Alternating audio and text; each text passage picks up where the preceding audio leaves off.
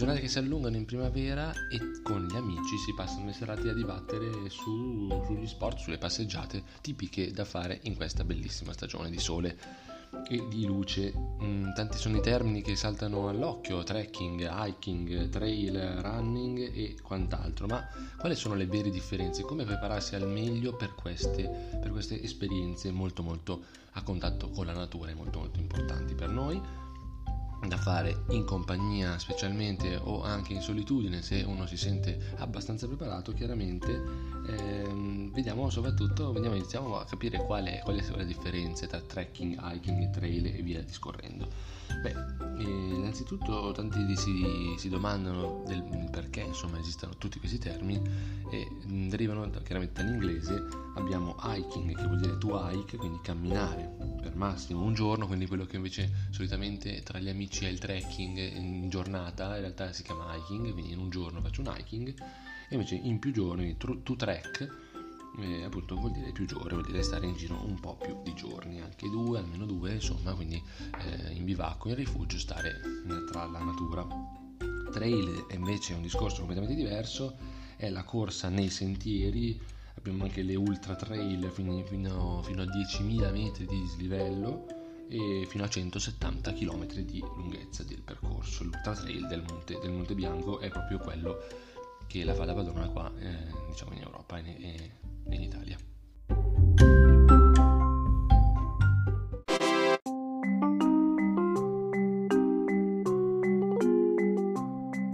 Stai ascoltando Pillole di Alimentazione, il podcast tutto d'un fiato che ti insegna qualcosa sulla nutrizione, lo sport e lo stare bene a 360 gradi.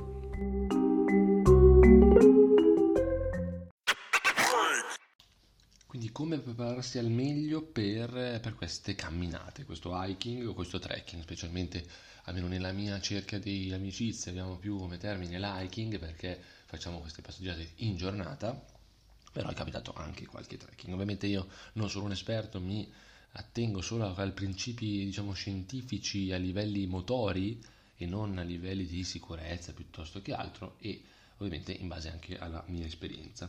Fondamentale è la postura in queste nostre camminate, perché abbiamo dislivelli, quindi sia pendenze in salita che in discesa, e la postura è determinata essenzialmente dal come metto i piedi e da come ho il core, quindi la parte dell'addome, che non è solo l'addome. Il core è composto quindi dal retto dell'addome, dagli obliqui, dal traverso, dai rettori spinali, dal grande e dal medio gluteo e dal tensore della fascia lata, che spesso è un muscolo che duole soprattutto dopo qualche allenamento di troppo. Bisogna quindi allenare questi muscoli in sequenza, in diverse serie, in maniera chiaramente costante, ma evitando il sovralenamento. Quindi posso fare degli allunghi esattamente come li faccio nella corsa, posso fare degli allunghi anche per quanto riguarda la camminata in salita. Fondamentale anche il rinforzo della caviglia e fare, appunto, come diciamo, le ripetute, quindi una progressione di allenamento, non partire subito in quarta, non partire neanche a un livello bassissimo se mi sento allenato, ma partire comunque per step di tipo di allenamento e pian pianino poi ovviamente rimettersi in gioco e continuare nella progressione.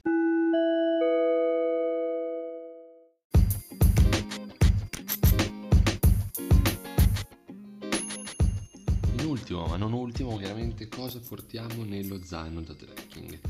Quindi, o da hiking, perdonatemi, perché lo zaino che considero in realtà è quello per una giornata di cammino.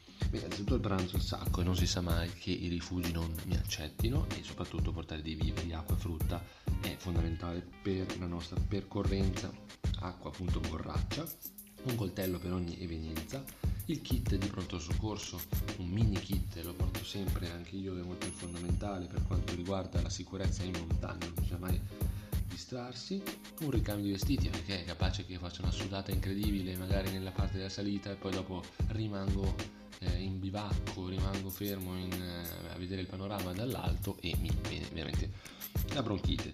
i documenti, un telo portatile per il momento di riposo del guerriero, un cappellino, la crema solare e il burro di cacao che tantissimi dicono ma è fondamentale, fidatevi, l'esperienza insegna che se non vuoi avere le labbra canotto poi il burro cacao, soprattutto nelle giornate ventose, è fondamentale.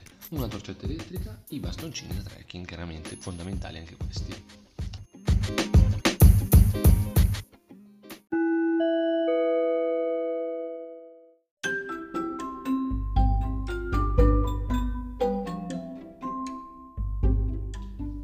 Prima di augurarvi buon hiking, trekking, trailing, quello che volete, vi invito chiaramente a seguirmi sui maggiori canali social. Sono su Instagram Stefano underscore cross, mi trovate anche sotto la pagina Pillole di Alimentazione sia su Instagram che su Facebook. Ogni settimana ci sentiamo, facciamo una pausa pasquale perché appunto anche io di domenica del weekend di Pasqua riposo, e ci sentiamo chiaramente quindi tra 2 settimane. Ciao!